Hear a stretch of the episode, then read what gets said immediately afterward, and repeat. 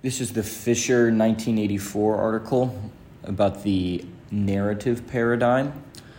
Um, I think the article itself was exceptionally confusing to read in its structure.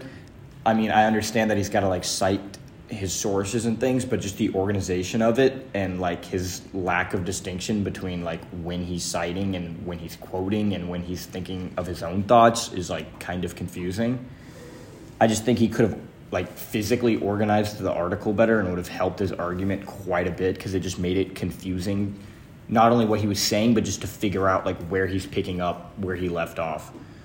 Um, i do like like generalizing in a sense is like usually not an acceptable way but the way he generalized how um, humans are just animal storytellers i thought that was kind of cool and it was something i hadn't really thought about that like in a sense every argument you make is just a narrative. Like you're just telling a narrative from like your point of view. Um, i think he should have defined paradigm a little bit better because he ref i mean he used the word like a lot through the first like six or seven pages before i really kind of picked up on like what he meant by paradigm. Um, because I couldn't tell if he was trying to define it or define paradigm in like his own sense, like redefine the word and then go from there in the article, or if he was like just manipulating the definition. It just made it kind of hard to follow the point. Um, I did like how he was really clear in talking about how he was going to structure the article. Like he referenced the article like itself as he was writing it like countless times throughout it, and like even acknowledged like my article is just like the jumping off point. Like I know that this can't be like a complete analysis of the narrative paradigm, but like I just want to propose the idea. Like I really like how he said that. Like he's not trying to beat around the bush. Just says exactly what his purpose is. Um I wrote down in my notes, I said, I feel like this is a little bit scatterbrained, and I don't know. I think it just, like I said, it was just a not very cohesive article. Like, I don't like how he kind of inserted, like, anecdotes with, like, fictional stories and real stories. Like, it was just confusing to kind of follow along. Um, I did like his emphasis on symbols around, like, maybe page eight. Uh, when he talks about how symbols themselves, like, we all, we already discussed how symbols and, like, pictures can be um, arguments in and of themselves, but I did like how he applied his narrative paradigm to symbols too, where like while we know symbols can tell a story or can start or define an argument, like it's not just that they also tell a narrative like humans do.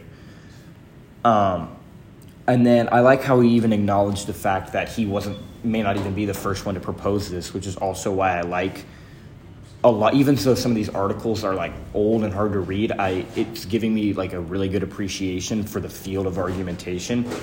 Because like i talked about in the comer article how i felt or not the comer the one with um, the term one and term two i forget no, I, was, I forget two two weeks ago um, how it felt almost like a scientific article uh, and i and i liked how in argumentation and communication it's can't you can't really prove someone wrong because it's not fact and fiction. It's just like how do you view argumentation and like anybody can propose an idea and if they can back it up with like outsourcing and their own thoughts like you can consider anything as being like canon and like an acceptable view and i thought and i think that's what this one really stood out to me for because it was like he just took an entire field and generalized it into one giant thought that he had and then like made it make sense. Because you'd think something like that cannot be defined as just storytelling animals or a narrative paradigm where every argument is in some way like a story that you're telling.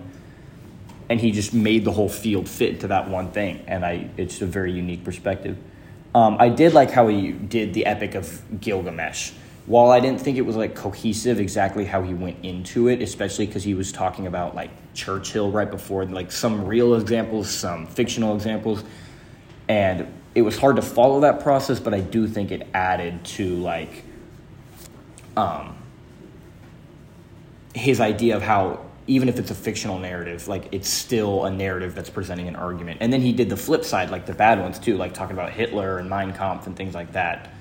Um, I like the idea, and I think the argument had really strong points, but then also really, really weak points that made it kind of incohesive and hard to understand.